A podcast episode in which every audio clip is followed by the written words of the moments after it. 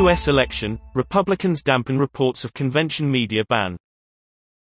Party officials say no decisions have yet been made on reporters covering this month's event.